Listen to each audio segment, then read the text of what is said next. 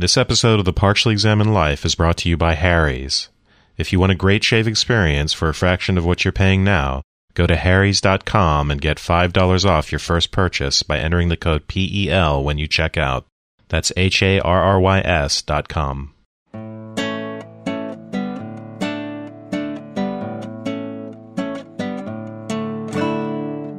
You're listening to The Partially Examined Life, a philosophy podcast by some guys who at one point set on doing philosophy for a living, but then thought better of it. Our question for episode 97 is something like Which takes priority, justice or the good? And we will be discussing the book Liberalism and the Limits of Justice by Michael J. Sandel from 1982. You can join the discussion, get a link to the text, and lots more information at partiallyexaminedlife.com.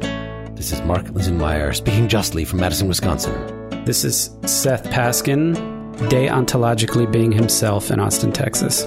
This is Wes Alwan, just in Boston, Massachusetts. This is Dylan Casey in Middleton, Wisconsin. So some of us possess our attributes and some of us are our attributes. what about the ground rules? Do those inhere in the discussion or are they applied externally to the discussion? Are they things the discussion possesses or are they inherent properties? They're contingencies of the moral community. The first one of those is try not to assume that our audience has read what we're talking about. God, we've already failed that completely. You won't get the jokes unless you've just, you got to listen on, then go back to the beginning. No, they will get the jokes eventually. It's a slow burn. Ah, or has any other background in philosophy. Number two, don't make arguments that hinge on something other than what we've agreed to read. Don't say, you'd know what I was talking about if you'd only read the banner ad, Pythia the Oracle at Delphi helped me lose 20 pounds in a month.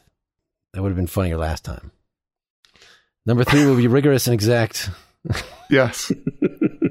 the slow burn. Reverse burn. They will laugh at it previously. We will be rigorous and exact in all that we say, unless doing otherwise would be potentially more exhilarating for us or entertaining for the audience. I think putting something that attaches it to our own personal feelings about it is perhaps better than promising anything to the audience, that it actually will be more entertaining. If it feels good, say it, man. Personally, I just want to recite a mantra, just om, just over and over and over again. And I think that that uh, that will qualify on the new the new third rule here. I don't think that will help constitute our community. I just did it for an hour and a half, and I edited it all out. they don't know. Maybe I did it. I don't think we can even talk about our topic this time without talking about what our topic is going to be next time. Because next time we're going to have Michael J. Sandel, the man, on with us. I'm very excited. Talking primarily about his new book, What Money Can't Buy the Moral Limits of Markets, but also when I told him that we were going to be covering this one, Liberalism and the Limits of Justice, from way back in 1982, the thing that put him on the map, he said he'd be happy to address the philosophical connections between the two. They're clearly philosophically connected. Yeah, he's been beating this dead horse for 20 years now. Dead horse. He found a, he found a dead shtick horse. and he Come on. Come. Wes, I think you're being uncharitable. It is a drum. Uh, it is not a dead horse. It's a dead drum. Wait, I, I'm going to admit that I I have a very very low opinion of this book, but Really? we'll, we'll get to my criticisms at the end of the yeah. In fact, it made me furious. Really? but- what?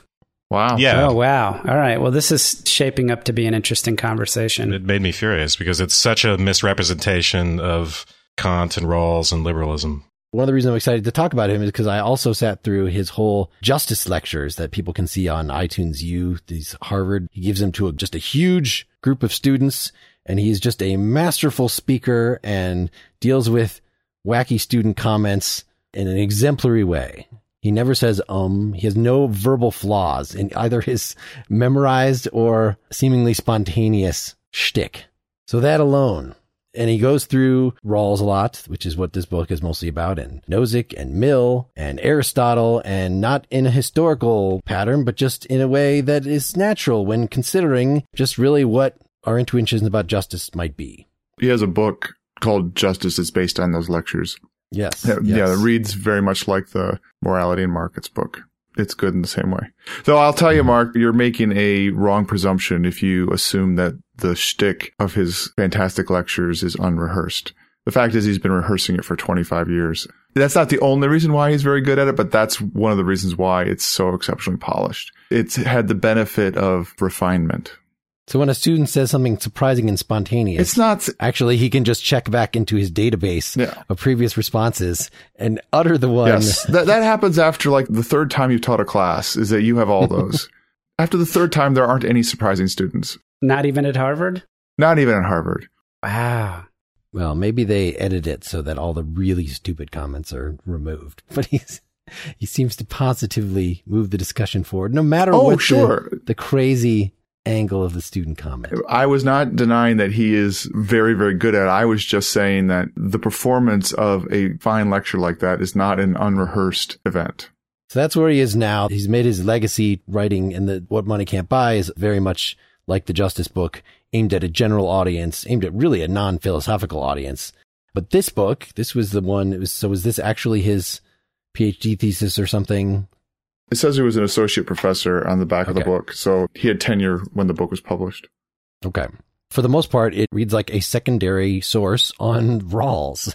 So folks might want to listen to that episode that we did a little while back before tackling this one. And he gets around to his positive point, his alternative to Rawls, very gradually, right? So it's the limits of justice. In past discussions we've had around here, it, the question is, what is justice? And of course, justice is going to end up at a social level being the right thing to do right? And an individual level, who knows? What was interesting and innovative about Rawls was that he actually took the social level as primary, that he, he thought that was the, the important one to work out. And in fact, one of the criticisms that Sandel is going to heap on him is that he really doesn't think enough through what morality would mean at an individual level. And that ultimately undermines his case for the primacy of justice as the thing that a society should be aiming for. That almost sounds like it's a definitional claim, right? Of course, the best society is the just society. Let's say Yeah. what the primacy of justice means. Go ahead. This is the claim that the right is prior to the good. One way of understanding that is just we all have certain fundamental rights that can't be overridden by the majority. So even if it makes the majority happiest to have, let's say, a state that endorses Christianity, we might think that there are fundamental rights, for instance, to be able to practice whatever religion that we want and therefore the majority is overruled on that. So that's a sense in which right is prior to the good. The good in that sense is just, I might think personally that Christianity is the greatest good or, or some really important end in my life. But then the question is what we do at the level of the state or society, Mhm. whether the society is going to embody that end or whether society is going to be open to pluralism, to many different conceptions of the good and many different ends. So that's one way of understanding it. Sandel, right, makes a distinction between that more general way and then the second way, which is the idea that justice can be derived independently of the good, doesn't have to be grounded in the good, and in fact puts certain constraints on what the good mm-hmm. is. Yeah. So, and rights are ends in themselves, and they're prior to all other ends. And so, this is what he calls deontological liberalism, and that's something he associates with Kant and Rawls, and that's the thing he opposes. We'll talk about what the deontological grounds are in a second, but obviously, rights can be grounded in other ways. So, for instance, utilitarians have long tried to ground the concept of right and the concept of utility or the greatest happiness of the greatest number. So Mill, for instance, was a liberal and rights were very important to him, but that doesn't mean he was a Kantian or a deontological liberal. Right. So Sandel distinguishes between ethical conflicts between the right and the good and meta-ethical conflicts. The ones that we're used to considering are the moral ones where we consider would it be okay if a society butchered one person if that would benefit many more? And you might say that utilitarianism, at least on some versions of the calculation, would say yes. And that's an objection to utilitarianism. This is one that Rawls and everybody else makes. So in that case, you'd say just on the grounds of our ethical intuitions, there's something wrong with a consequentialist viewpoint, right? Utilitarianism being a specific form of consequentialism. But he wants to distinguish that, Sandel does, from objections to the source of the justification. So not just that utilitarianism or any kind of consequentialism will lead to some non-intuitive ethical results, but that they are not grounded properly. So deontological liberalism that it's supposed to get at what is the ultimate foundation of all the various ethical claims. And the way that Sandel wants to twist it is, is to say that there's always some kind of metaphysical picture, specifically a picture of what is the self that is lurking behind any of these given derivations of the primacy of justice or any other sort of right.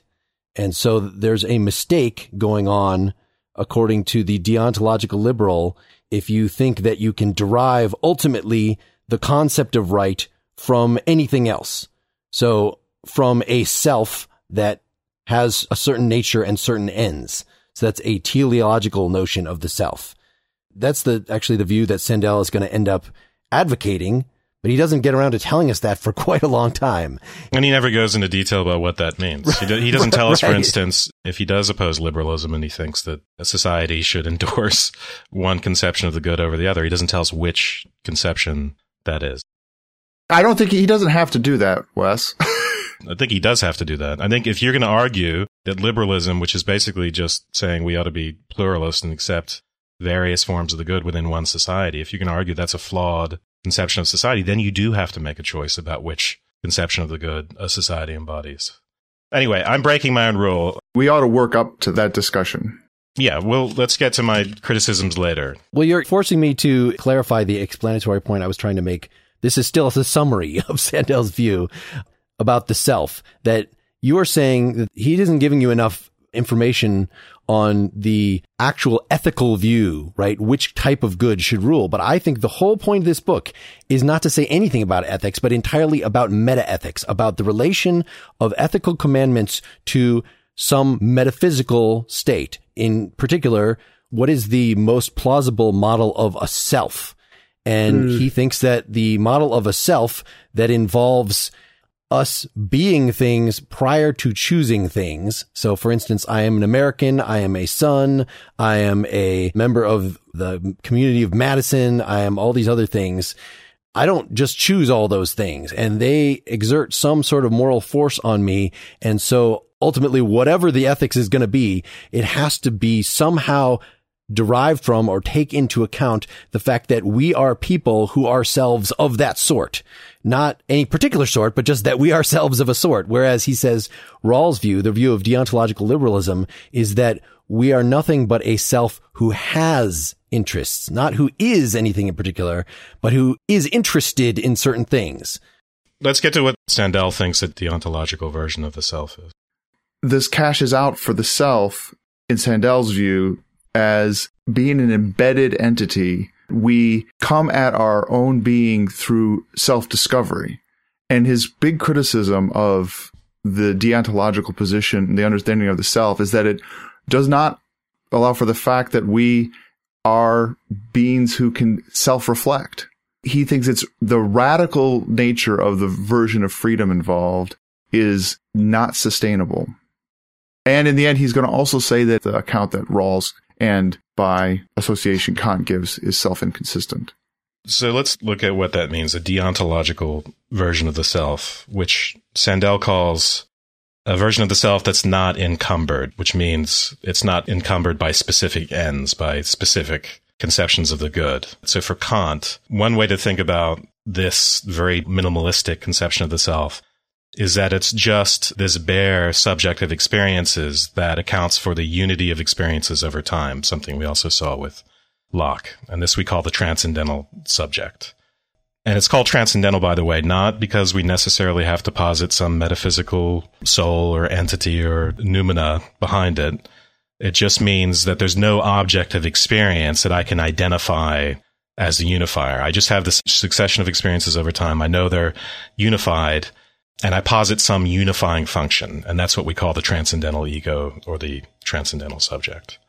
And the moral importance of that is for Kant, your conception of the right or what's morally right comes from the autonomy of this ego. And people can go back to our Kant episode, but a very, a one line explanation of how Kant derives morality from just the autonomy of the ego is that Kant just thinks that the condition for the possibility of morality, it's this and this is what he calls a transcendental argument, where he takes some assumption, you know, the existence of morality and then derive something from it. The condition of the possibility of morality is the ability to make free choices and the fact that there can be an autonomous ego making those choices.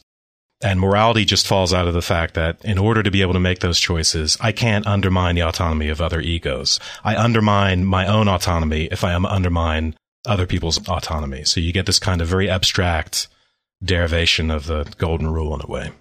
In a Kant episode, we talked about maxims and universalizing and this and that, but really it's just a way that you get this concept of morality out of this bare idea of an autonomous subject. I think we need to make that thread a little thicker, tie that together a little more, Wes. So, this is a very strange book once you realize that he's turned it into a treatise about the self and the constitution of the self when you thought you were having a conversation about justice and morality mm-hmm. is very strange. But he has a good reason for doing that that I don't think we've clearly articulated for the listeners just yet and I'm not 100% sure I'll be able to do I, it clearly. okay. Do you think you just I it? thought I tried to do that with Kant, and was that unclear? Well, let me ask the question then. How, in in the position of this being a criticism of Rawls' notion of the original position in distributive justice, does Sandel think it's important to focus on this Kantian notion of the deontological self? Well, I think that he does that because he considers Rawls a kind of kindler, gentler Kant. A more modern. Yeah, Kant, the yeah. more modern Kant. That is Kant unencumbered by the metaphysical presuppositions of the transcendental subject. So he starts with that to set the groundwork. And then he goes on into Rawls because he's basically going to say, well, Kant is going to fall to these criticisms altogether. In fact, Rawls could do that for me, essentially. And Rawls comes in and rearticulates justice along a Kantian line, but not using the metaphysics of the transcendental subject, using the original position and mutual disinterest and those different structures in his theory in order to ground the liberal theory of justice. And that's why he goes after Rawls, essentially because Rawls is the harder target in this respect, from his point of view. Right. And I want to respond because I can already imagine Wes wincing. As Wes just said, it seems like it's a mistaken interpretation of Kant to actually say that the deontological subject is a metaphysical claim. Yes, it is. Uh, it, but still, if you listen back to our Kant episode, the whole terminology is very difficult in talking about transcendental anythings. And so even if it's not a metaphysical one, you can see why somebody in the modern age, someone who wants to give something that's empirically respectable, that is, sounds more like something derived from everyday experience would rather do something that is at least hypothetically connected with our actual empirical intuitions, right? And so the problem that Sandel sees here is that if you have an idea of a self or of good as too tied in with the empirical, then you make the mistake that Kant and everybody else has pointed out of confusing the thing you're analyzing with the tools that you're analyzing it with. So in other words, if you say, well, what the good is, is what society thinks right now. Right. But then, you know, exactly. what society thinks right now is the standard that you're using to judge that. So there's something screwed up about that. So there has to be some yeah. other way, some more abstract way of getting at the good. But the way that Kant wants to do it from reason itself I don't want to rehearse the whole argument that we had on that episode, but it doesn't make a lot of sense to me anyway. The idea that just reason itself, no matter how much you think about it, is going to reveal rightness in the way that Kant says. So there's a whole history of objections to Kant and Right, but also it's not a it's not just a weak argument, it's actually a very insightful and Rawls we brought up in the Kant episode as a modern Kantian.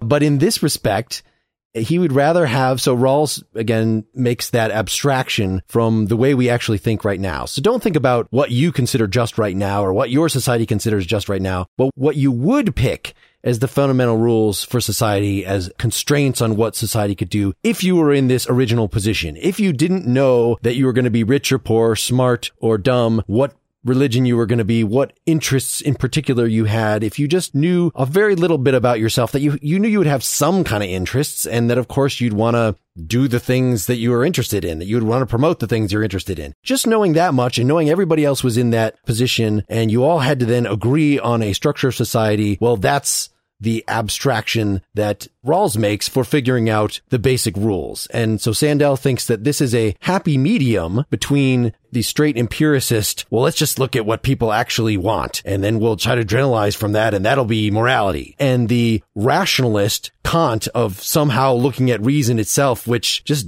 really doesn't seem to yield any direction in particular for human beings. I would disagree with your characterization that Sandel thinks it's a happy medium.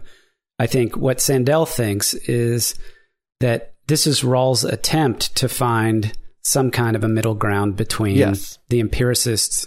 And the reason why is on the empiricist side of the table, if you go the Humean route and you look at the self the way the empiricist construction of the self, you have a fully situated self and you don't get that kind of self that stands prior to the utilitarian concerns of whatever community that they're situated in.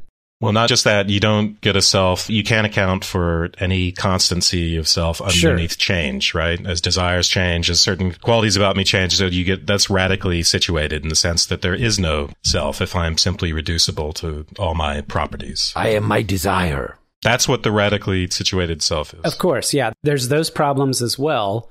But for the purposes of talking about justice and the good, the issue on the other side of the fence is that Rawls thinks, and I think Sandel is interpreting Rawls' as thinking, that whether he's interpreting Kant correctly or incorrectly, the point is, is that transcendence is somehow almost too empty to yield even enough to come up with this conception of justice.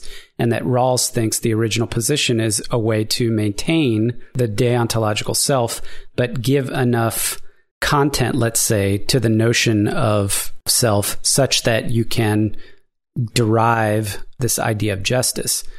Now, whether Rawls or Sandel's reading of Rawls is right about whether Kantian transcendence has enough content to yield a conception of justice such that Rawls wants, that's what's at stake here right? Well, I think we can leave aside the question of accuracy about Kant. Yes, it's going to be too. That's what I'm trying to do. Yes. Yeah, we can leave that aside, but I think yeah, what Sandel is claiming is that Rawls is trying to get this happy median between this transcendent self as a grounds for justice and then this radically situated self. So what you have in the middle is kind of the minimalist self. It's a this kind of generalized minimum theory of desire. It doesn't say anything specifically about human motivations, but it assumes we all want wealth and other things that could be a means to other very specific ends, but it doesn't tell us that we have these specific ends, like that we're Christian or that we're into baseball or or whatever. Or, so, or even just saying we want wealth, that you know, it means we want whatever it is we consider wealth. We want something. We have some interests and we want them fulfilled. Well, no, no, not just whatever, you know, wealth, just in the sense that, you know, we have to meet our basic needs. So that is part of what Rawls calls his thin theory of the good. So it's not like it's not a theory of the good. It's a minimalistic theory of the good. It's as minimum as we can get by with. And the reason why we're postulating this minimal theory of the good, well, you know, on the one hand, Sandel is going to claim that, you know, it's coming from a certain theory of the self, and we'll get to that. But on the other hand, the most glaring reason is just plurality, is just that human beings have different ends. And when we're getting together to decide on the kind of society we want to have, we want to avoid the problem of conflict. So if we legislate one set of ends, we make everyone else miserable. And so that's why we go towards the minimum and say everyone can have their own specific ends within the framework, but we're not going to come down on the side of any one particular end. And in the original position, that's just about minimizing risk because I don't know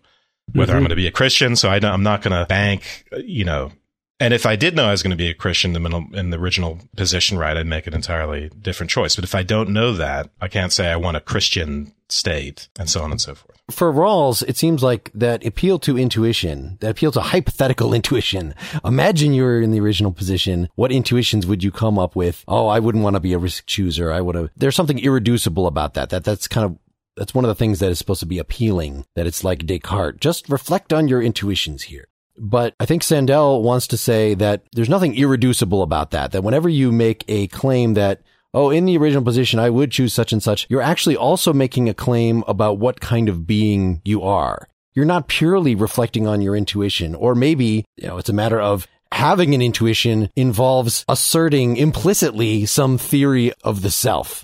Rawls' explanation is not that he has a certain theory of the self, right? We should be very clear Right. about that. Sandel is going to attribute that to him. Rawls' explanation is that there are certain circumstances of justice, and this idea comes from Hume, that are driving our decisions about the principles of justice in the original position. And those conditions are the fact of scarcity. You know, there's going to be limited resources and people with less will be envious of people with more and blah, blah, blah. And then there's the fact that people have different interests and ends. So you could call that plurality. Those are what's called the conditions of justice. And Sandel's going to criticize that foundation because he believes that Rawls, as a Kantian or deontologist, will need something that's not so empirical and contingent. And he thinks it is contingent in the sense of Sandel can imagine, well, look at other circumstances like families or tribes or neighborhoods or ethnic identities where there's less discord of values, where people's ends more happily coincide. Sandel, in arguing against the primacy of justice, he's going to say that justice ends up being not just one value among many, but the value that trumps all values. And that is an indication of the kind of criticism that you pointed out, Wes, that there are other kinds of embedded structures. And this is the avenue in which Sandel's going to argue that Rawls' account and even Kant's account would be inconsistent in that by having justice be the primary value, they're not succeeding in having a unencumbered set of values, right? And that once you've had one value trump all others, then it becomes a question of, well, are there other ways to organize the society that doesn't necessarily always value justice as the primary value? Then that gets us to the question of, in Sandel's account, what's the underlying limit that's there? It has to do with an account of the self in that it implies a structure of the self. That is the root of his criticism. Just to be clear about that. So he's, you know, again, so Sandel is going to claim that that's the only way that Rawls can ground his account. And he's going to claim that because he doesn't think this whole circumstances of justice postulation works out for Rawls because it's empirical and we need something that's non empirical to found deontology.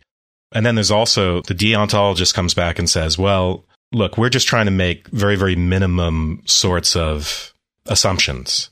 And so it's a very conservative or weak assumption to say that people are going to have different interests and a very strong one to say benevolence is going to reign and people are going to have shared values and so on and so forth. So in other words, the deontologist or the Rawlsian would come back and say, well, we're just trying to think about the worst case scenario in which there's conflict, in which there's scarcity and account for that. And Sandel's going to say, well, these aren't really very weak assumptions. He doesn't, as far as I'm concerned, justify that, but that's his view. That Well, he says it's question begging. That's all that that means. That if you think that, you know, oh, I'm just going to assume that people don't have any fellow feeling because assuming that they have fellow feeling is a stronger assumption. Well, why are you saying one of them is stronger than another? You're not assuming they don't have fellow feeling. You know people are going to have fellow feeling. You know they're going to have communities. For the purposes of setting up a state, you imagine the worst case scenario because you have to account for that. And it's obviously absurd to assume that society is going to be ruled by benevolence and a complete unity of ends. You have to account for plurality. It's a very, very strong position to say plurality and scarcity are the two things we have to account for. I think it's much harder to get around than Sandel thinks it is. Yeah, but Wes, I think that you are switching all the way over to the other end by saying that Sandel, for instance, would be arguing now for a society ruled by benevolence. He's saying we can't assume that it isn't ruled by benevolence. I'm saying, yes, you can assume that it isn't ruled by benevolence. Let me read the quote. So this is page 45. The requirement that the assumption be weak rather than strong, in other words, the assumption that people won't be benevolent, begs precisely the question we seek to answer. Weak or strong with respect to what? We might say an assumption is weak from a conceptual point of view and therefore be likely to be innocuous or trivial or otherwise unobjectionable, and it depends for its validity on the validity of relatively few related propositions, and where those it does rely on are themselves weak and uncontroversial. An assumption is strong in these terms when, for it to be true, many other things, including controversial things, have also to be true. But surely the assumptions of mutual disinterest and benevolence cannot be distinguished on the grounds that either is weaker or stronger. An assumption in the conceptual sense. Neither relies on a premise which is conceptually more contentious or problematic than the other. And I'm saying, yes, they can be distinguished conceptually. He's not saying that they're not distinguishable. He's saying that they're both equally conceptually problematic. But they're not equally conceptually problematic. When you set up your society, you assume people are going to have a diversity of desires and ends. It is obvious that plurality is the thing that reigns. It's obvious from an empirical point of view. And even if we had no experience of millions of people dying through history because of conflicts over what religion is going to be instituted in a state, even if we had none of that data and someone came to us and said, when we set up our society, should we set it up to assume that everyone's going to agree or set it up to assume the worst case scenario, not everyone is agree. When you set up a system, if you don't know which one it's going to be, you set it up to endure the worst case scenario. That's why it's conceptually weaker. It's conceptually weaker to account for all contingencies. Yeah. And it's the all and the every that's the problem in this case, right? Anyway, that's my, you know, I, that's my objection. I understand you guys might disagree with that, but so I just wanted to register that as we go along. But I think, you know, that's the point where Sandel is now going to say, okay, Rawls fails to ground this in this kind of descriptive idea of weak suppositions that are required in the original position. And so he needs to ground it in a conception of the self that's very Kantian. Let's maybe explore the alternative, though, to the position you were just arguing Wes, which is it might not be that we all have the same desires, but if you have a strong notion of human nature, you might say, eh, ultimately everybody wants the same kind of stuff. Particular people get excited about particular things, but we are much, much more similar than we are different. And so in general, you know, not only as you mentioned, are we going to need the basics in order to live, but even maybe there's, we can draw a hierarchy of needs and say even the higher pleasures are going to be very similar among similarly cultivated people who have all their lower pleasures already fulfilled. So this is, this is sort of a, it's a Mill versus Nietzsche dispute. Yeah, but you sound to me like you're just restating Rawls' position, which is that we want a thin theory of the good. We want to say, what does everyone want? And then let's go from there. But why couldn't you argue that it's actually the commonalities are actually quite thick and that's only a very small. So in the Maslow's hierarchy of needs, we have all the same hierarchy, but it's only at the top level seeking what self-actualization that, that diverges in different ways. You could take a gamble and say, look, I want a more perfect society and I'm going to take the chance that it's just going to crumble because I didn't take into account this possibility of plurality that it's just going to fall apart in conflict. This part of the question is in part how the original position is functioning in Rawls' theory. And Sandel presents this in the chapter that Mark just quoted from. And then he goes on to present his own take on the original position and what its problems are right around page 47 and 48, 49. And this is one of the places where he begins to argue that there is a implied understanding of the self that is at stake in Rawls' account. He wants to start with the notion of reflective equilibrium as the, he says, the notion of reflective equilibrium is the method of justification that governs the conception of the whole. The key is to see the original position as the fulcrum of reflective equilibrium insofar as it can be achieved. The original position is the fulcrum of the justificatory process in that it is the device through which all justification must pass, the place at which all arguments must arrive and from which all must depart. This is why a premise of the original position can be defended or attacked from either of two directions, on the grounds of its plausibility or on the grounds of its fit with our considered convictions about justice. Just to remind folks, so reflective equilibrium is all just about reflection back and forth between principles and intuitions. So we look at all these intuitions we have, and this is you know, most obviously used in moral philosophy. And Rawls, in fact, invented the term, though he was picking obviously on something that was pre-existent in philosophical method. But you could even use this for things beyond ethics. But so you, anyway, for the good, for ethics, you look at, well, murder is bad and this stealing is bad. You look at individual intuitions we have. We try to come up with general principles that capture them. But then once we have these general principles, we might find that we have to revise some of our intuitions. Like, in fact, philosophy is not doing anything if it doesn't have that second component to it. But then you might still look back at the intuitions and say, well, no, okay, let's adjust the principles again. And so it's supposed to sort of go back and forth and back and forth. And so Sandel is just relocating this within this particular discussion to say how Rawls is using it with regard to the original position. Yeah, the way it applies to Rawls is that he kind of knows what principles of justice he's trying to derive. He makes no bones about that, right? We want mm-hmm. some conception of rights and then some conception of distributive justice. Although that could change, that's on the one side of things. On the other side of things are what we call the circumstances of justice and certain intuitions about maybe what happens to be the case about human nature, although human nature may be too specific a ground. And then you work from both directions. So you set up this original position and see what happens, what principles of justice fall out of it. Okay, I get my principles of justice and I like those. Although, you know, if I didn't like them, then I'd have to go back to the drawing board and see what it is in the original position I had screwed up, something like that. So that's the back and forth we're talking about. And Sandel wants to add the extra step that not only are you determining your principles to some extent from looking at individual cases, but you're determining the metaphysical things that have to be the case, right? The view of the self that has to be the case for those principles to make sense. Well, yeah, he's saying that on that descriptive side, he's already knocked down the circumstances of justice and so on and so forth as a grounds, right? So he's saying on that, we need some other grounds. And okay, so here's the self. That's the only grounds left to us. And also that you buy that description of the self. Yep. Independently. Does it make sense intuitively? Yes. Right. They have to be independent of each other. It can't just be completely circular.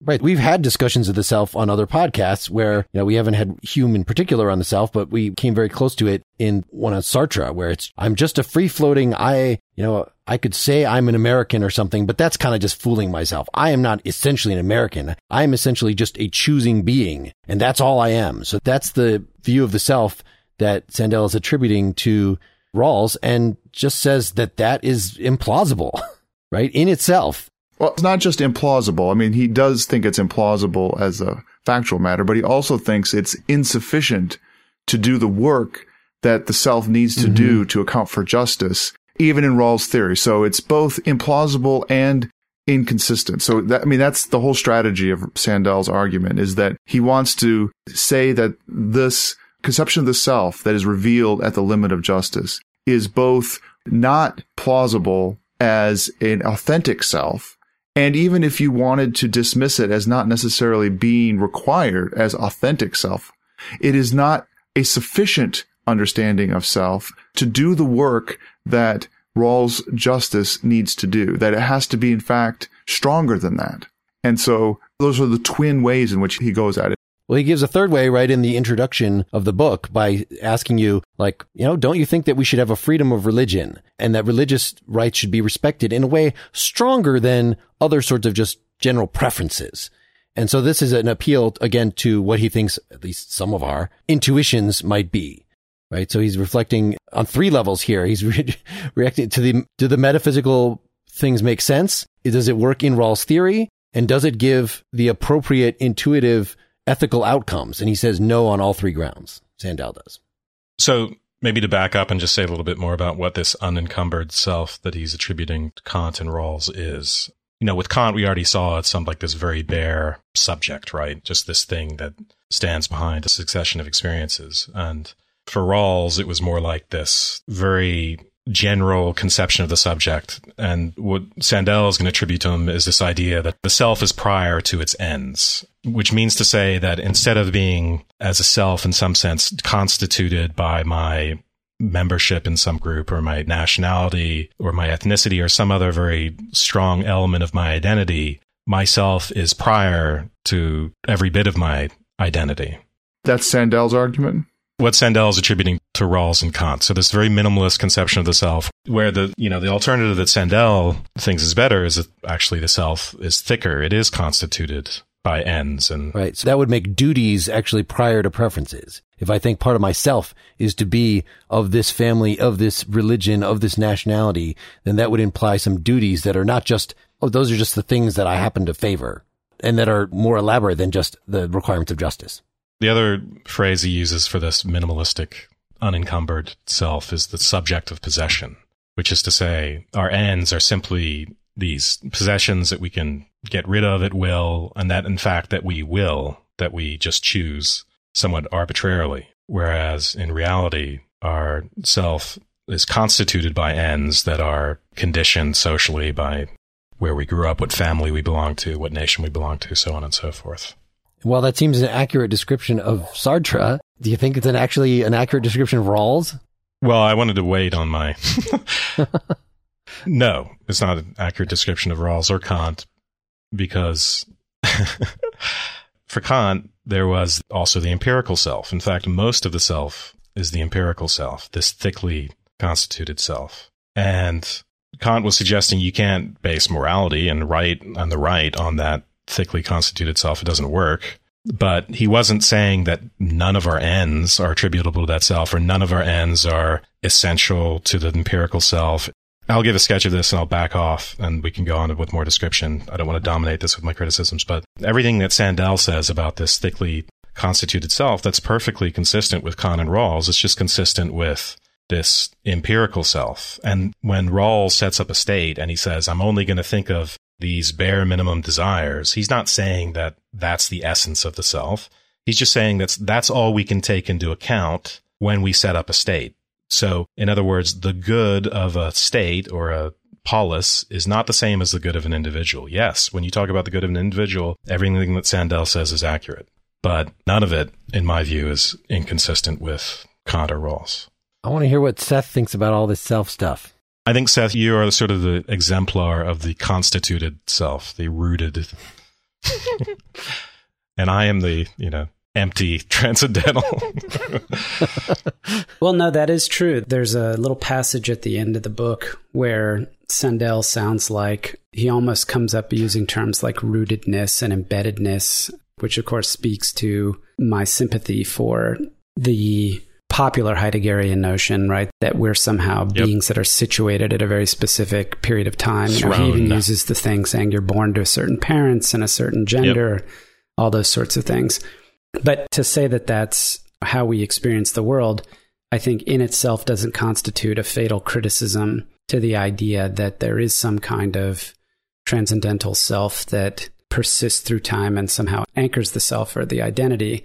To say it is to just state a truism about our phenomenal experience of things. I guess I'm drawn in this debate to think more at the level of Rawls's claim that the original position is a hypothetical or a thought experiment to help people get a grip on what their intuitions would be about justice and to say, okay, is Rawls committed to some notion of the self that's fatal in the way that Sandel brings it? Or would there be a way for Rawls to defend himself saying, look, I wasn't positing a notion of the self here. This wasn't an ontological treatise. It was intended to be a meditation on the origin of justice. I can't say that I have a strong sense one way or the other, but it still strikes me as somewhat odd that this entire book feels like an extended meditation on the subject or the self. Rawls does say something like what you just said, Seth, that he wants to put distance between the original position and any claims about what human beings really are like. It's meant to be a, a stand in, a tool to think through the question of justice. He doesn't think it's going to make an explicit claim, certainly, and seems like he doesn't think there's going to be an implicit claim about the nature of the self. And Sandel just thinks he's wrong about that.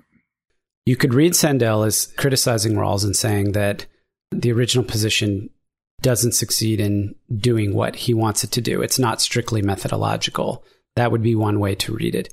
The other way would be a stronger claim, which seems to be the claim in the book, which is that Rawls's whole endeavor requires a conception of the self that ultimately collapses in on itself for precisely the reasons that he articulates, namely that in order to be any kind of deontological liberal, you have to have this disembodied, put transcendental in brackets self that can have desires and wants and all that stuff, but isn't constituted by them.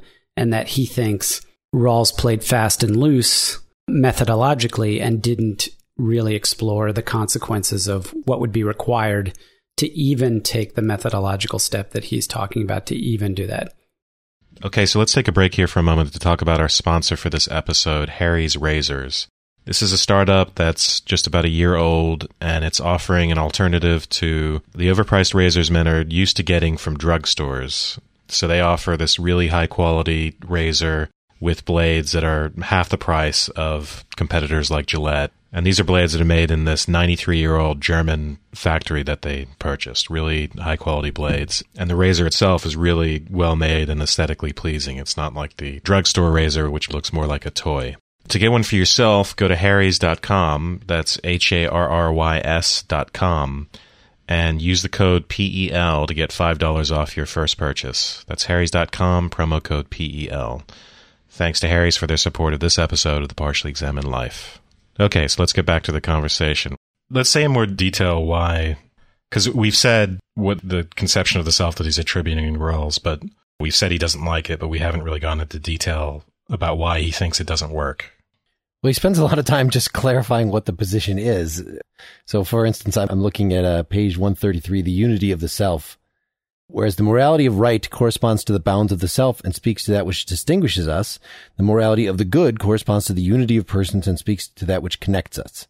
On a deontological ethic where the right is prior to the good, that means that what separates us is in some important sense prior to what connects us, epistemologically prior, as well as morally prior. We are distinct individuals first, and then we form relationships and engage in cooperative arrangements with others. Hence the priority of plurality over unity.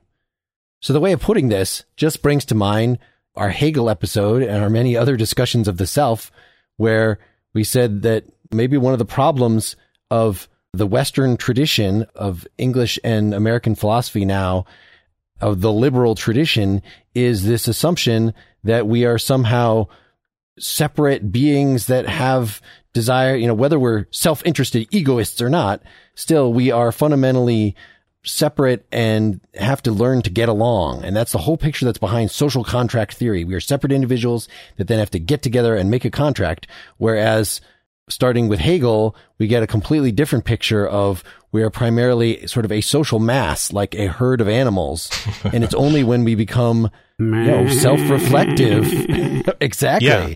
It's only when we become self-reflective that we develop individuality. Cultivating individuality is really the grand task of what society should be helping us do, not to help us vicious creatures get along and separate us from each other. That's exactly the point, Mark, is that by tying the notion of justice to adjudicating competing claims and the things that distinguish or differentiate us versus communal claims, the things that bind us, he's essentially saying that if you prioritize the notion of justice, which exists to arrange or order a society of distinct individuals, you are prioritizing this individuation, which metaphysically carries itself out to this transcendental subject the self that he attributes to Rawls is one in which you're always just choosing between relative intensities of desires. So you're disembodied self and you're just saying, well, I have some desires that are, I guess, come prior to me.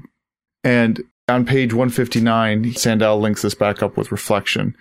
The reflection involved in assessing the relative intensity of desires looks inward in a sense, but not all the way in.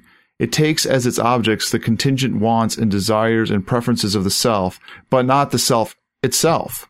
It does not extend its lights to the self standing behind the wants and desires it surveys.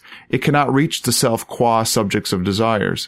Since for Rawls the faculty of self-reflection is limited to weighing the relative intensity of existing wants and desires, the deliberation it entails cannot inquire into the identity of the agent. Who am I really? only into the feelings and sentiments of the agent. What do I really feel like or most prefer?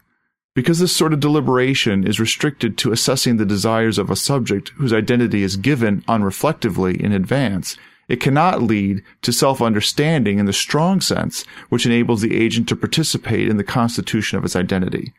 So Sandel says that Rawls denies our being as selves, and that the only way we can have that being is to think about who we are. So, for example, if I'm trying to figure out, let's say, an important life decision, I don't know, whether or not to become a doctor, on one conception, I might think about what I desire. In the brutest sense, it would just be my near term desires. But even Sandel admits that Rawls is consistent with reflecting on those desires and longer term desires. So I might think, well, what do I really want? hmm But Sandel wants something even stronger than that. He wants to say, well, what is consistent with my identity, with my character, and what is good given my identity as a member of community X? Those kinds of questions. Yeah, and Sandel will bring that home by saying that that's the only way in which we have authentic freedom. This is how Rawls' conception of the self isn't sufficient to support the notion of justice. That is, it's not sufficient to support freedom. It's not sufficient to support choice. That you can only have real choice, in Sandel's argument, with reflection. That mm-hmm. starts on page 161. That you have agency, the ability to choose through the ability to reflect. And that reflection is only possible within this constituted self. So you reflect on what's good for you, what kind of being you are. And there's two things that happen. One is that you have a thicker self out of which to have that capability of reflection. But then the choices are authentic choices that are a reflection of your own agency. And ultimately, it also allows you to become potentially a different person. You, you have a genuine dynamic self. Sandel doesn't talk about this as much, but part of this uh, thicker self that he's pointing to allows for a self that changes over time rather than what I think he takes as Rawls' very static understanding of self. That is, it's free, but in a insufficient way. I think it's not static. It's just that when it changes, the changes are sort of arbitrary. In this agency and the role of choice section, he thinks about the Rawlsian subject as he portrays it, trying to reflect on, say, 1st mm-hmm. order and second order desires. You know, like I was talking about, what do I really want? And he says, well, there's no basis for that kind of reflection because the agent can't draw on the intrinsic worth of the desire because we've barred a more robust conception of the good. And the agent can't reflect on the connection of the desire to his or her identity. So there's no basis for affirming or not affirming a given desire. So reflection simply falls apart. There's no standard by which to reflect on our desires. It just becomes heeding one desire or another. This should sound very familiar as Sandel identifies himself as talking about basically the same thing that Alasdair MacIntyre is. And MacIntyre's target was the existentialist, was people like Sartre. And here, here's Sandel's objecting to the very same notion of self. Whereas the things you just read off, Wes, the existentialist would just say, yeah, so there ultimately is no justification for these, you know, what do you really, really want? Somehow there has to be some metaphysical fact of my, an identity of myself that I can then pull out and say, this is the justification for what I really, really want.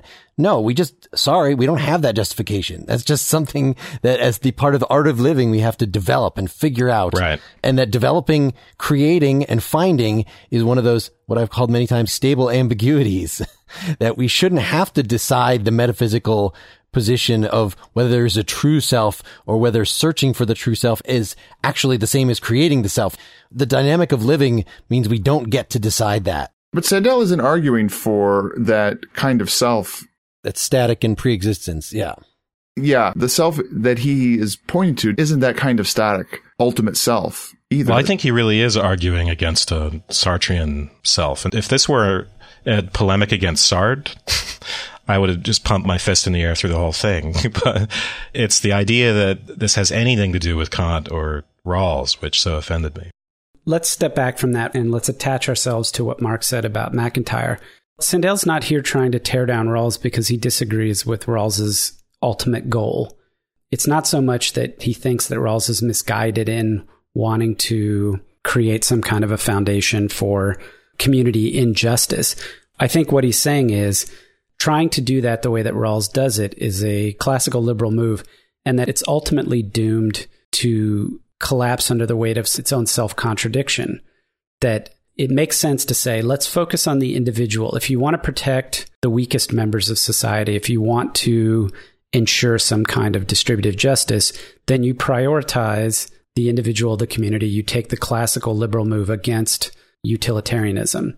And what he's saying is, but when you do that, here are all the things that happen when you put justice before the good. And I think he would do exactly what MacIntyre would do, which is to say the counter move to the utilitarian conception of the good is not to go deontology, but instead to go virtue. I think Rawls would, and Rawls later did, denied that he had any of these theories that Sandel attributes him and said his position is completely consistent with Sandel's emphasis on community. It's entirely possible to be a virtue ethicist within a liberal society because you could think that virtue ethics is the best description of morality and the good of the individual and the good of the state are not the same thing. And Rawls is concerned about the good of the state and what the best way to set up a state is, not what the best conception of ends and morality is for an individual. Right. The focus of the book that we read, at least the parts that we read by Rawls, is the state. And Rawls makes some comments in there that, well, that's what you figure out first. And then from there, we can somehow derive or fill in the gaps for individual morality. But really, it's just that he wasn't focused on that. And Sandel really is trying to read into this and attribute this, what I think is a focus in Rawls's text as an active neglect of legitimate, specifically moral as opposed to political theorizing. I think another way to view the criticism is that the notion of self that underlies or is implied by Rawls' account is insufficient to support its own claim about justice. We'll give the specifics of that. The other way of articulating that is that the rules of justice that we would have when we make up a society, like, and we have this pluralistic society, that there always will be underlying understandings of good implied in that constitution. And the constitutive forms, if they're absent, then it's not a protection to have a, a liberal government. It's not a protection to just ignore those constitutive forms of the good and say, well, everybody's an individual out there running. I'm just going to respect their rights.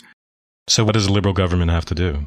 That's not simply totalitarian or not simply theocracy or not simply most liberals reading this book, right? Their fundamental concern is that these types of ideas lend themselves to totalitarianism. The idea of instituting a strong conception of the good in the state leads to tyranny. That's what Kant was fundamentally worried about. So what does Sandel give us? How should we set up a state that's consistent with this emphasis on community? Does he want a liberal state or not? He doesn't even tell us in the end. Let me put the question this way.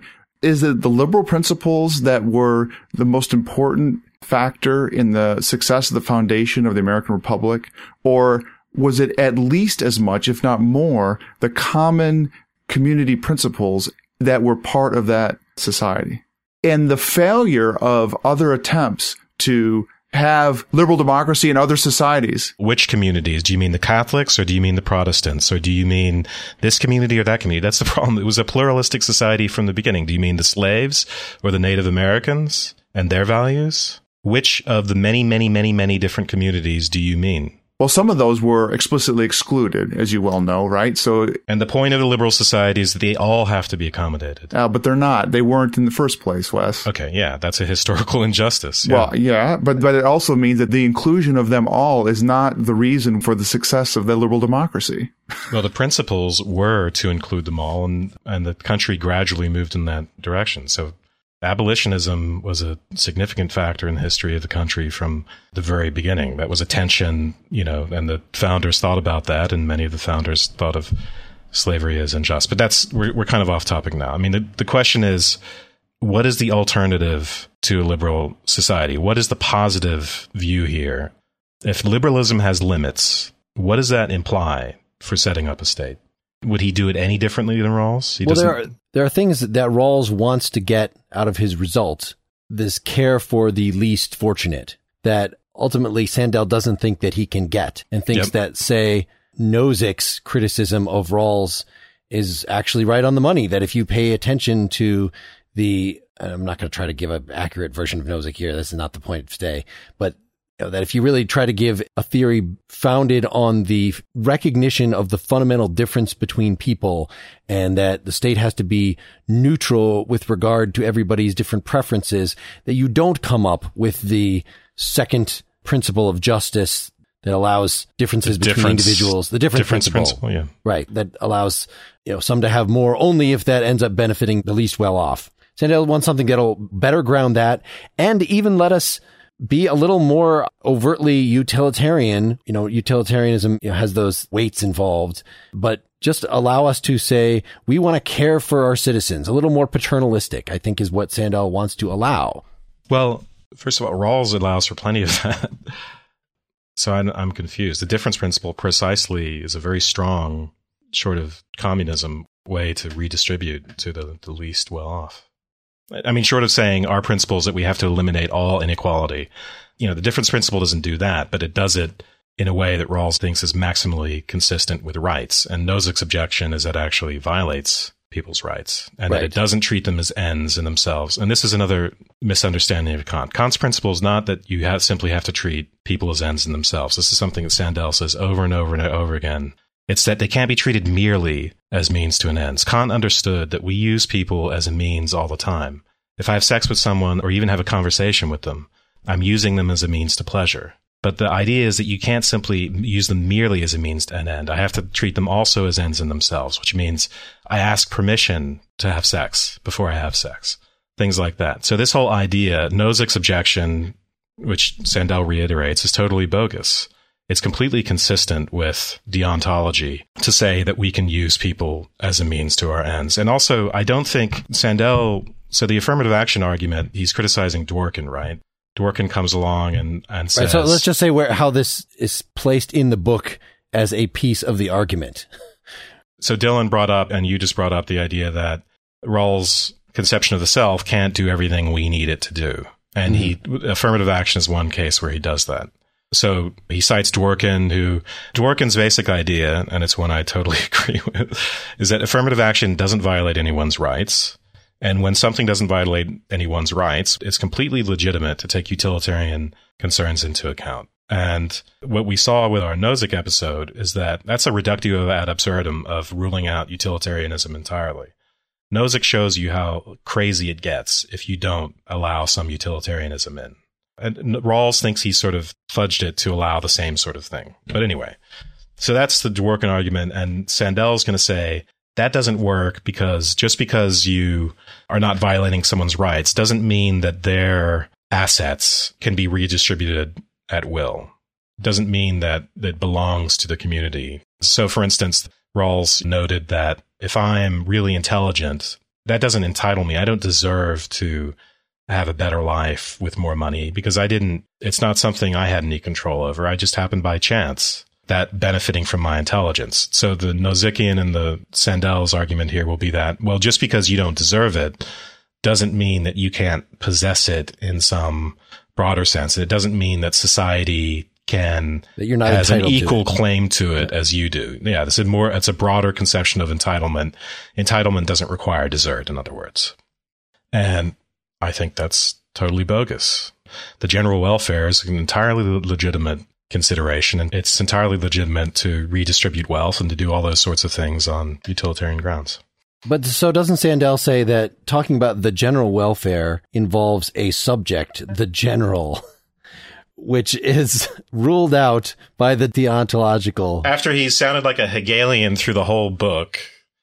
Yeah, and he thinks we need to ground this in some more general subject, right? To say that I can take from you if I'm less well off means that you and I, in some more ontological sense, have to be that there is an entity, the community or something, or yeah, that there's this entity, and therefore yes. we're not radically separate in the first place, and therefore it's not really just me, a separate individual taking from you. Really, we're part of one whole, and it, everything is shared, and blah blah blah. So he thinks it needs to be grounded in that way, and so I think that's what Dylan was referring to. So that's where you get well, Rawls can't get what he needs out of his radical conception of individualism because it undoes any concern for the general welfare. Right. Here's a quote on uh, 140. If no individual has an antecedent claim to the benefits of his accidentally given assets and endowments, it might seem natural to suppose that the society as a whole therefore does. But as we saw in the discussion of common assets and the difference principle, this is in a chapter we didn't read. This assumption is without warrant. The arbitrariness of an individual's assets argues only against the proposition that the individual owns them or has a privileged claim to their benefits, not in favor of the proposition that some particular society owns them or has a privileged claim with respect to them. And unless the second proposition can be established, there would seem no grounds for favoring a utilitarian dispensation of such assets and endowments rather than just letting them lie where they fall. Right? And then he goes on, without some conception of a wider subject of possession, such as Yep. Rawls' notion of the common asset seems also to require, there would seem no obvious reason why these assets should be made to serve general social ends rather than individual ones. It's on that point that it's not clear to me that Sandel is siding with Nozick, except for pointing it out, the impoverishment of Rawls' position to do the work that he wants to do. But I, hmm I suspect that Sandel wants to have it do more work. Right. He Right. wants that greater subject. Yeah. But then I can see why Wes would complain that he doesn't ever say what this means. He wants this ontological foundation to justify redistribution, right? Or maybe it's ontological, maybe it's not. But this why it sounds ontological when you say wider subjective possession. He wants to ground it in some way that it doesn't seem grounded in Rawls. Right. If you say fundamentally we all have certain inalienable rights, and that's the sort of the starting point to everything, then that's going to be different than, okay, we're a society working together to make things as good as possible for everybody. Right. Those are in conflict, and then you have to decide where the boundary of rights lies, and that's a very tricky question. But it doesn't mean you don't have the right to ever tax me because that's that's what I would claim. I would claim yes, as society we can use you as a means to an end. That's not inconsistent with Kant or rights or any of that stuff. We use people as a means to an end all the time, but we just also have to treat them as ends. There are certain fundamental rights that we can't violate. Doesn't mean we can't tax you. This is my takeaway of specifically chapter four. He's trying to attribute to Rawls an impoverished notion of the self, and impoverished in a specific way Dylan referenced earlier, namely that it's not self reflective and it isn't actually making choices. It's critical to Rawls's project that justice is the framework under which this deontological or disembodied self has the freedom to self determine. And mm-hmm. self determination here means to make choices about what it wants to do, what it wants to have, etc. And amongst other things, what Sandel is saying is that in order to make a choice about what it is that you actually want or something that you actually want to do, you have to have some measure of the ability to self reflect. And that this notion of the self that is required to create the framework of justice is too impoverished to have self reflection. So it's not even capable of exercising choice. So if your goal is to create the framework of justice in order to empower individuals to self determine, it actually is contradictory because the selves that exist in that framework of justice aren't even rich enough to self determine in the way that you want them to. Yeah, I think you've gotten us Yep. into the other sections of this chapter, which is good. The three sections of community and then the agency and the role of reflection. if we think about the project of the book that Sandel says is pinning this notion of the self onto Rawls and then spending all the time elaborating on it, it's because it has to be because he wanted to make a point about. I mean, he could just as easily not spend all this time criticizing Rawls and said something like, in order for people to self determine, in a way that we think is healthy and important in a democratic society such as ours, you have to have the ability to self reflect and you have to be able to make active choices. And that is not just an active choice about what you prefer amongst options that are given to you, but you have to actually be able to assess and create options for choices yourself as well. That's a critical point that is not as emphasized as much at the end. And so really what Sandel wants to do is talk about what kind of self is needed for a classical liberal society. And I think he wants to do it outside of the framework of this conversation that ultimately I guess he gets cast as a key player in. But if I can bring it back to something that he mentions early on that I was a little bit confused about, maybe you guys can help me clarify it. This is page two and three. The contrast might also be drawn in terms of two different senses of deontology. In its moral sense, deontology opposes consequentialism. In its foundational sense, deontology opposes teleology. It describes a form of justification in which first principles are derived in a way that does not presuppose any final human purpose or ends. That was a really important point to me because later on, he's talking about Rawls and he says, the voluntarist notion of agency is thus a key ingredient in Rawls's conception and plays a central role in the deontological ethic as a whole. Thus, a moral person is a subject with ends he has chosen and his fundamental preferences for conditions that enable him to frame a mode of life that expresses his nature as a free and equal rational being as fully as circumstances permit. And I guess I'm confused about the fact that we know that if Sandel buys into virtue ethics and is going to make an appeal back to Aristotelianism, which he may not do explicitly in this book, but it comes up in other contexts around him, that he's opposed to deontology not just because it has this impoverished notion of the self, but also because it stands opposed to teleology. And he has some sense that any rich conception of virtue ethics has, has an association with teleology. And yet, I felt like in this part of the book, it was saying that, in fact, Rawls is relying on a notion of teleology. Or am I confusing the idea that we each can pursue our own notion of the good or our own notion of the good life is not the same thing as there being a teleological end. Yeah, teleology is opposed to us simply freely willing what end we want to choose. Teleology says those ends are built in to ourselves already, and we don't simply choose them; we discover them. He talks about cognition and discovery, right, through reflection. Mm-hmm. That's a difference, you know, as he sees it. Yeah, and I but I think what he was also saying was in the sense in which I said earlier that Sandel criticizes Rawls for saying that this impoverished notion of the self doesn't really have choice. It only selects amongst offered options. Somehow it was tied into this notion that maybe either teleology was necessary to remedy that situation to some extent, or that Yeah. it's sort of already there and that Rawls is actually presupposing it, even though it sounds like he's talking about choice. You don't really have choice in the radical sense. Well, that he's Rawls saying you don't really do. have any meaningful choice because Right. it can't be based on anything. It's just arbitrary. And this is, you know, that's kind of a classical criticism of free will anyway. You know, if the idea is it has to be completely free and therefore separate from our identities and from our desires and motivations, then it's arbitrary. But he's still claiming that the Rawlsian self is this self in which ends are supposed to be freely chosen. He's just saying that's a meaningless sort of choice.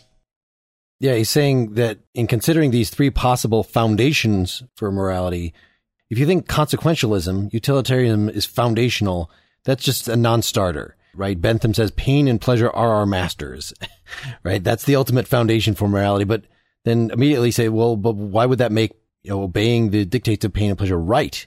You need a teleological account that says something like we are built in with this mechanism that pulls us toward certain things with pleasure and away from certain things with pain. And so it's our good to pursue the things that give us pleasure. Well, that's a teleological account right there. So we're not stopping with consequences. We're going to teleology. And he's saying the same thing with deontology that you might think that you're saying we're ultimately free beings and can just choose out of the air. But for the choice to be meaningful, like you were saying, it has to resolve on something actually choosing the good for us, right? But the good has to be something that's objective to us, but yet bound to us.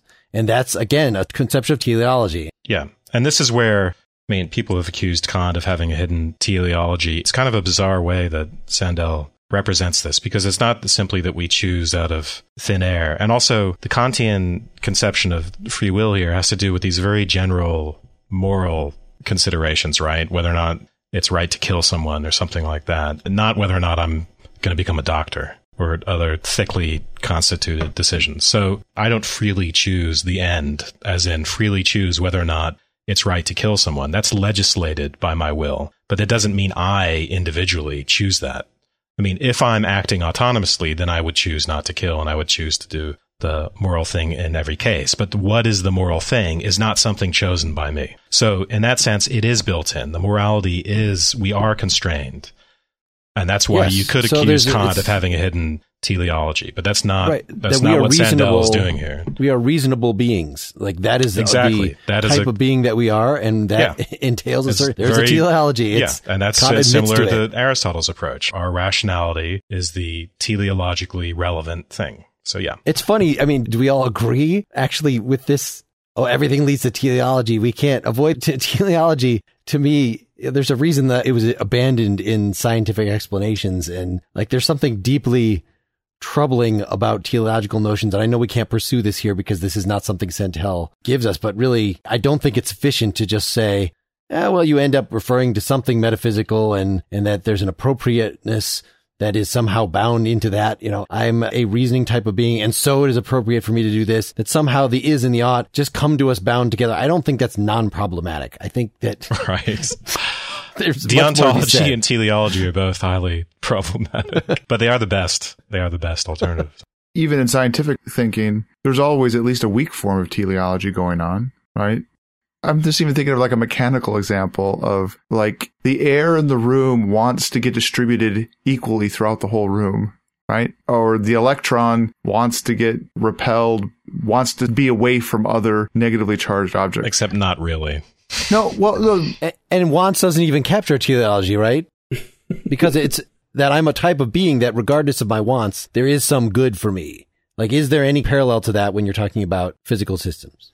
I don't think so. Yeah, I think there is because there's we could say something is well there might be because we can talk about order, we can talk about Yes. um, complexity and those sorts yes, of concepts. yeah. And an example about what's good for me is going to come better from something like evolution and evolutionary arguments. But I guess maybe I just haven't had enough philosophical education to think of teleology as only involving what's good for me as opposed to my ends, right? Not just desires, but what it is, where it is I'm directed towards, right?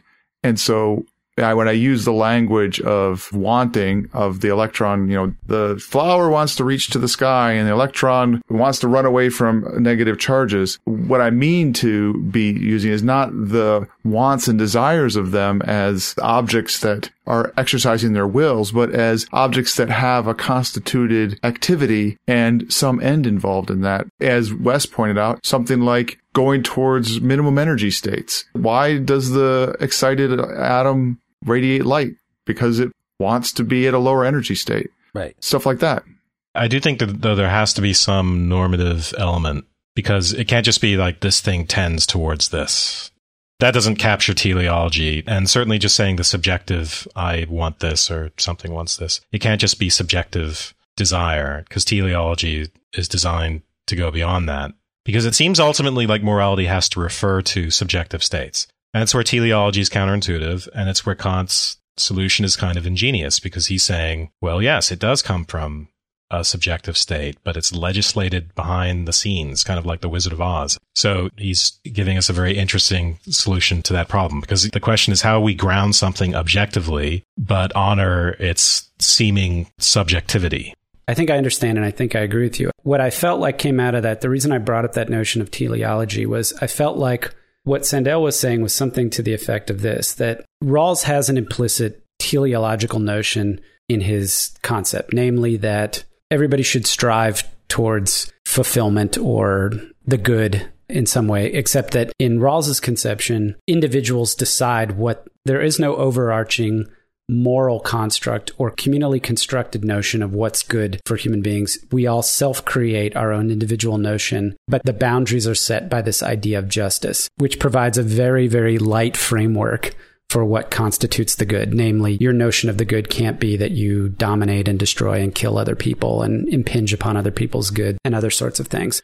And I think what Sandel is saying is that you can't construct you can't even nominally or surreptitiously bring in a notion of everybody pursuing the good without the good. You need to get away from justice and into the moral realm, which for him, and he thinks also for Rawls, is the communal realm, and that that's where the actual work of figuring out what constitutes the good and what's permitted and what's not permitted needs to be done. More importantly, that that's prior to the notion of justice, which he only addresses explicitly, at least in the sections we read towards the very end of the book in the conclusion, when he says, Hey, you know what? There are ways that people can interact in a communal setting where justice doesn't even come close to being the first virtue. And Yeah. it's, in fact, maybe not even required. And I think that's a way of him saying that justice is a virtue and justice as a framework, justice as a construct, just isn't rich enough to describe the ways in which people interact. Yeah.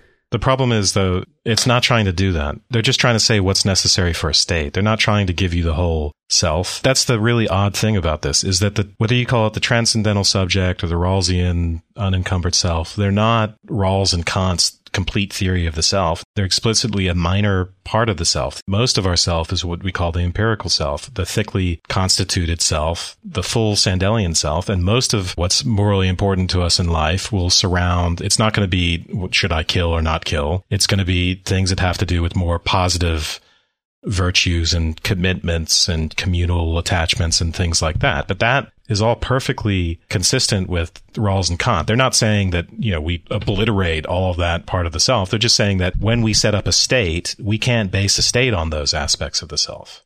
And so then the real question is, do you set up a state as a liberal society, which takes only the minimalistic conception of the self into account? Or do you have a thicker conception of the self? And if so, what does that imply for the state? Because again, the worry is if as you get too thick, you get totalitarianism. And Sandel doesn't give us any details on what it means for setting up a state. Yeah. He doesn't give us any details, but what he does say is that without that communally constituted self is you just don't have politics. The primacy of justice isn't enough to give us politics. Working out rationally and reflectively their differences is what gives us the robust society that we expect and we are pointing towards with liberalism. And his right. criticism is that at least deontological liberalism isn't sufficient to give us that thing that we're even aiming at. But nothing is sufficient to give you. You can't legislate that. You can't institute that not in a pluralistic. It is, first of all, that's completely consistent with a liberal society, right? Community and politics and all these ideals are consistent with a liberal society. So then the critique becomes that, well, in a liberal society, these things can't really flourish or because it needs to be encouraged at a political level or something like that. But again, what are the details? Because it's completely consistent with liberalism to say we ought to encourage community and we ought to encourage rational reflection, and political engagement, but you can't institute these things as laws. You can't force these things on people and you can't force any one conception of the good life on people. No, you can't. But you can say that if the liberal society depends on having rationally strong and self constituted individuals that can self determine, the way that you get that kind of individual is through communal building and the moral community and all that sort of thing. And that if your focus is on building the liberal society and strengthening the notion of politics and the political system, the place to start is not an abstract conception of justice, but is to start at a robust conception of the individual and the self. How would you guys actually, if you really take this position seriously, how would you change a liberal government to make it honor community and all these considerations and the and the thickly constituted self more seriously? What practically could we do? So he gives an example that we will spend our next episode asking him about and elaborating with him that he seems to think that the liberal conception is committed to unfettered economic views of things. Economics is supposed to capture, you know, it's just people providing others with what they prefer. And so if they don't prefer that, then they won't pursue that and it won't pay and people won't do it. And he thinks this leads to a debasement of many parts of our lives and that we, if we reflect as a society on our intuitions about this, we can, as a political body, agree that, yeah, even if individuals want to, you know, so a- advertising is one of the examples that he gives that, that if people are willing to pay for advertising on every given surface, and the people who own those surfaces are willing to rent out that space to advertisers, then we should have advertising everywhere. But yet all these individual preferences, individual good deals lead to an overall situation that we would all agree is horrible. That every single place that we look, there's advertising here, advertising there. So he thinks that we have to go beyond what he thinks is inherent in this liberal position to institute, not very specifically in terms of a fully constituted notion of the teleology of the individual and what is our good, but there are a lot of specific principles that we could agree to that it is in our good as human beings not to have advertising everywhere we look. There's just one example. That, that says nothing about what the government could do about that. Sure, the government can provide constraints regarding, in this case, where advertising would be Yeah, beyond that obvious step, which is already in place. So then the objection is not that there isn't the possibility of legislating that stuff. There is. It's just that we don't. There's not some society where it can just be written into the foundation of society.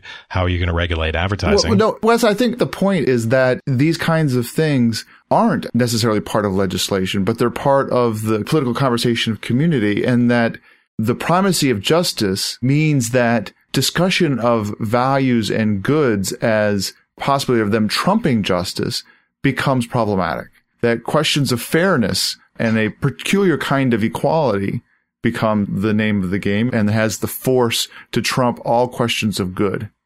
If you say they trump justice, you have to put your money where your mouth is. Trumping justice means instituting a certain conception of the good instead of a liberal society in which no conception of the good or a very thin conception is instituted and we allow pluralism. You can't just say, I want to have a conversation because that's completely consistent with liberalism to say we want more community. That has nothing to do with liberalism to say we want more of that in society.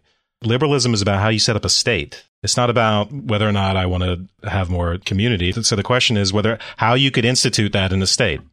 I don't think Sandel is suggesting that the solution is in the state necessarily. The fact that you say, okay, we're not going to have a primacy of justice, we're going to seek to create robust individuals that can participate in a polity doesn't necessarily mean that the burden for doing that is on the state. And I think Sandel is oftentimes positioned not so much as a libertarian or on somehow on the conservative or reactionary or Friedman von Mises side of the house, but there's nothing in what he describes that suggests that it's the responsibility of the state to make that happen. I think what he is saying in the sense of Rawls is that if you do see everything as a question of justice and you look for a statist mechanism to enforce that, you're ultimately going to have an impoverished set of individuals, an impoverished notion of the individual that you're going to have to contend with. If it's not about what you're going to do at the state level, then why are you talking about Rawls' The Theory of Justice, which is all about how to set up a state? His point is that it's not just about setting up a state.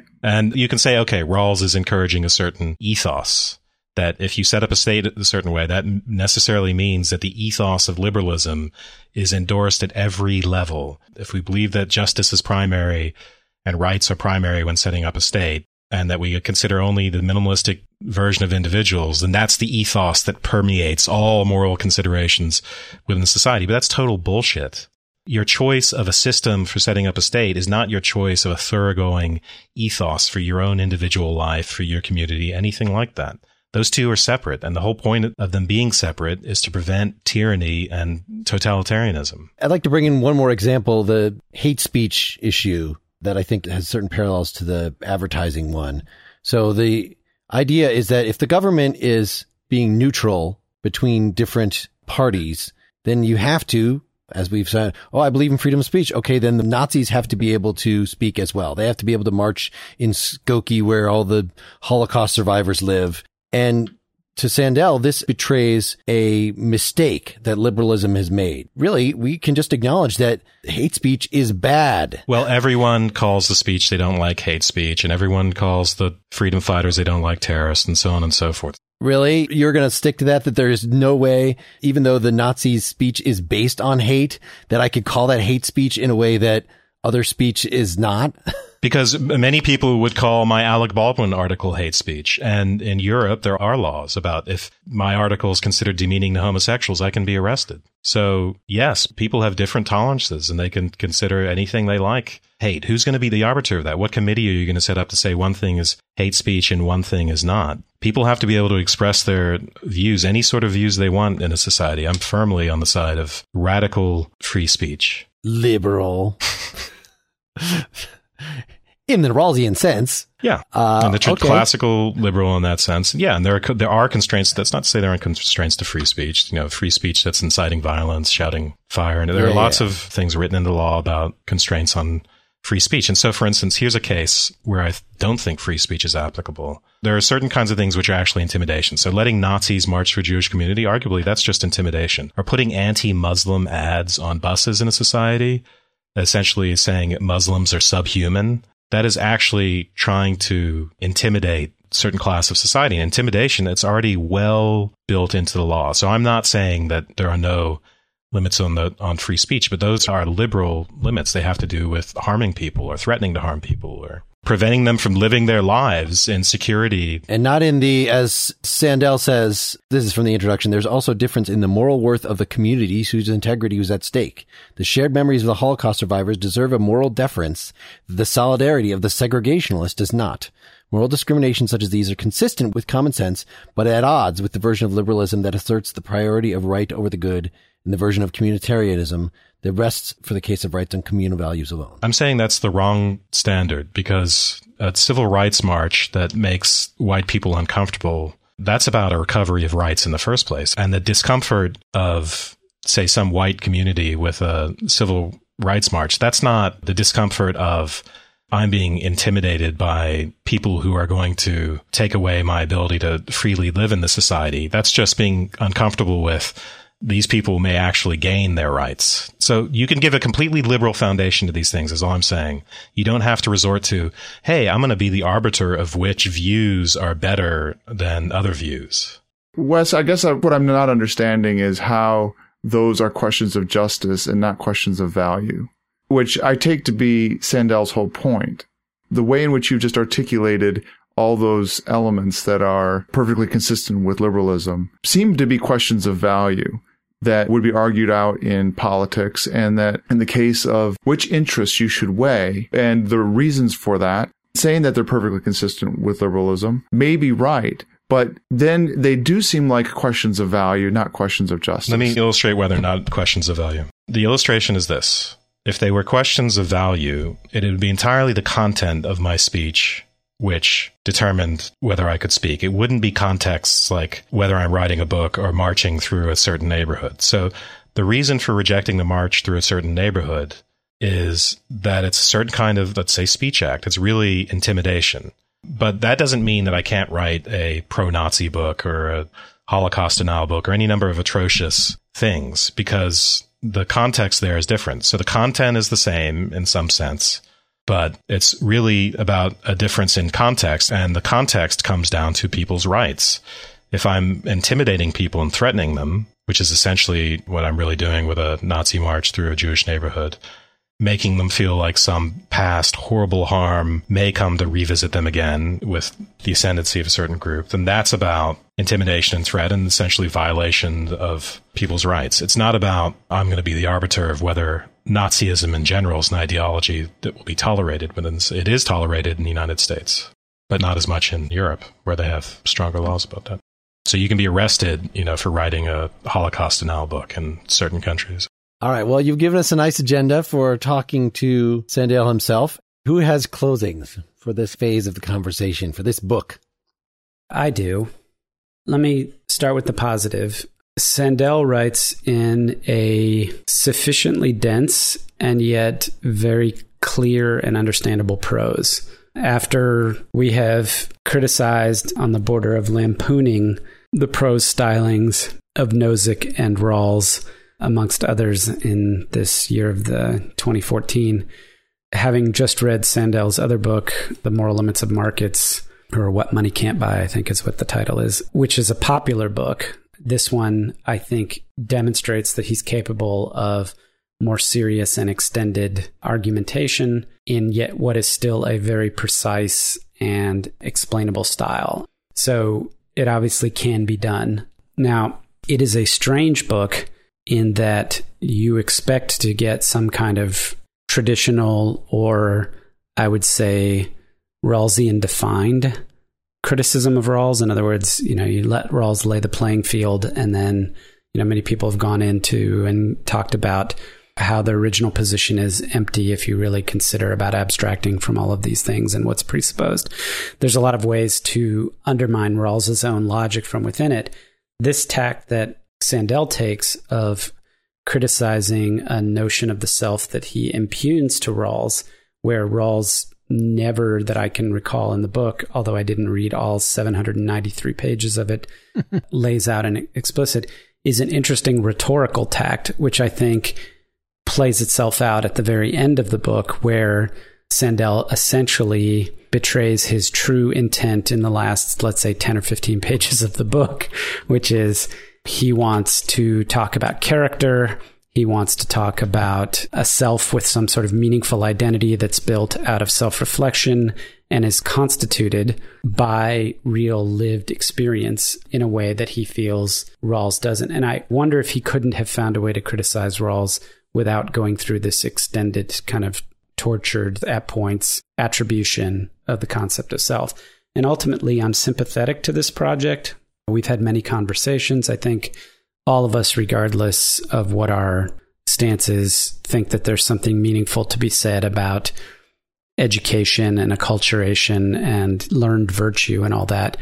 But I think I'm ultimately left with a sense of dissatisfaction in that I want to read the book that comes after this, where he, you know, I want to read his version of Alasdair MacIntyre's After Virtue, or maybe After Virtue was, in some sense, the bookend to this particular criticism where Sandel is just redirecting back to that point, saying that the discussion between libertarianism and liberalism and communalism is ultimately not productive in a way that can't be more meaningfully satisfied by a discussion such as MacIntyre's. I think the book that he was aiming at is by Charles Taylor, who he refers to several times. I have a big book called Sources of the Self by him. So I think that's at least what this makes me want to read next, not another book by Sandel, which I think would say more of the same of what we're already seeing here. I agree with that. I believe Taylor was at Harvard and was his mentor. Hmm. All right. I'm very sympathetic with the criticism that Sandel makes. And I would echo Seth's remark about how readable the book is, especially for a typical academic book. So if you were looking to read something like that, it's a good example. The weakness is something along the lines of what Wes has pointed out. Well, what do we do with the criticism? Even if we take seriously the criticism that our politics needs more than the primacy of justice, how do we make that happen? And what structure of our government would allow for that? And is it really the case that a broadly liberal form of government doesn't already make that a possibility? if it is the case that the kind of conception that Sandel has in mind is available in a broadly liberal democratic society, then that makes his criticism focusing on deontological liberalism maybe a little bit too picky. It might highlight a kind of danger or weakness inherent in liberalism that needs to be shorn up in different ways. But maybe it's not fatal, especially in the absence of what else do you do? The thing that Sandel's criticism reminds me most of is someone like de Tocqueville and the argument that there's more than the structure of our institutions and more than a dedication to liberal democracy that accounts for the success of particular instances of liberal democracy and that the actual values of the community are explicitly important to the success of those communities and that it's not a simple slippery slope towards totalitarianism to have values discussions be part of that liberal democracy. And it's not a simple either or question of whose values trump whose. And to the extent that it is, some level, that's what politics is trying to sort out and questions of justice are also trying to sort out. So there's my closing. I know a lot of the uh, disagreement here has been just how well does he represent Rawls? How well does he represent Kant? He doesn't even talk about Kant for that long. I mean, he has one little section on Kant and then moves on. I don't think it's any longer than like the section on Dworkin and affirmative action. It's a matter of less than 20 pages, certainly. As far as his coverage of Rawls, I can at least say this is just chock full of Rawls quotes and a real attempt in a very substantial section to just be talking from Rawls' perspective and make sense out of Rawls. And to me, you know, if you can look at that really obvious effort to be clear as a secondary source and still say, oh, he just gets Rawls completely wrong. I'm a little suspicious of that. That's certainly not how I read it. I would have to look back at Rawls and reflect more on Rawls specific arguments, but I feel like he was focusing on such a small section of Rawls that, you know, Rawls was just wrong right in the get go in considering the right having priority over the good and thinking that you can give a deontological explanation that doesn't ultimately require some metaphysical grounding to it. It seemed that Sandel's aims were modest enough that I'm pretty confident that he got Rawls right on the step that he was trying to describe and gave a perfectly coherent, cogent response to it that I found very well motivated. Yeah. I guess I would underline that his presentation of Rawls in Rawls' own terms seemed right. And where the argument would be is about what the consequences of Rawls' position are. And you also might argue whether or not Rawls sufficiently responds to them. But in, in terms of just describing and articulating the original position and stuff like that, sounded right to me.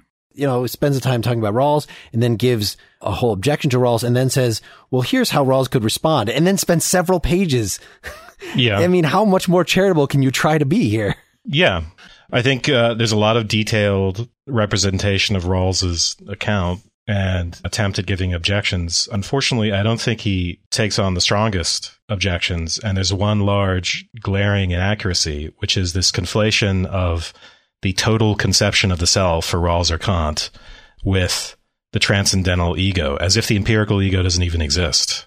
So that's my broad objection. That's what made me angry reading this book is that when Rawls and Kant say, well, we just want to think about this minimalistic conception of the subject when we're thinking about justice because everyone has to get along. We can't use the robust conception of the subject. That doesn't mean that robust conception doesn't exist. It's just that instituting it at the level of bare bones morality or at the level of the state doesn't make any sense. So that's why, again, I see Sandel's conceptions of community and all the rest of it and a robustly constituted self as completely consistent with Kant's and Rawls' position and with liberalism. So again, the question is, what do we do when we're setting up a society?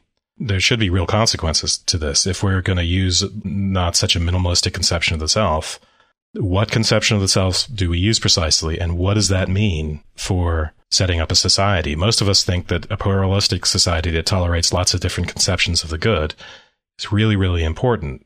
So how do you do that if, as it, you know, seems to be hinted, we want a more robust conception of the good instituted when we're setting up a state? So that's my closing. Well, I think we're all like light and we're like the particles and the waves in the light and we're together in the light. And then the law should be like that. That's my position. Exactly. next time, I already said what we're doing next time. We're talking to Sandel about what money can't buy, the moral limits of markets from 2012. We're supported by your donations. Go to partiallyexaminedlife.com to make a contribution. Big donors since last time have included Mark Novalis, Shauna Blake, Joshua Stein, Dennis McDonald, Herb Harris, Mark Burak, Gareth Jordan, Andrew Miles, Angela McLaughlin, Rodrigo Vanegas, Jason Stabile, Daniel Brockman, Dave Seaver, Alicia Johnson, Keith Grennan, Ken Daly, Michael Afferbach, and Adam Balch. Thanks also to these smaller donors, including the many who are on a newly or continued basis signed up for our $5 a month citizen site. And I don't say this enough. Really, really, really thank you to the people that use our Amazon link to buy their stuff. We had a crazy month this time with I think multiple like whole computer systems bought. So we get like 6% of that. Doesn't cost you anything additional. You just have to go to our website, look for any of the Amazon links on there and then go through and whether it's buying your philosophy books or buying all of your back to school, your Christmas presents, all your furniture, your kidney transplants, we will get a cut of that and we will never know who you are. We can't thank you personally. So this is my thanking you.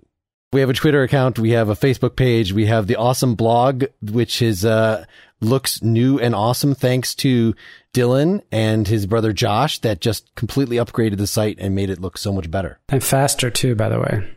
Yes. Thanks everybody for a spirited discussion. Thank you. Thank you. Thank you. Good night. Good night. Good night. Good night.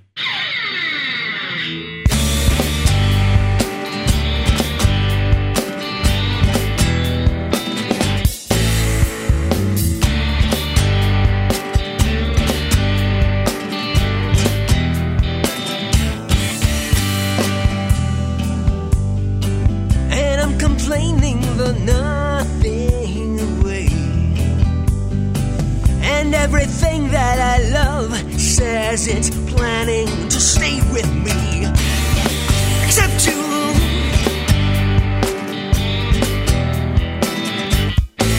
Everything will stay except you. One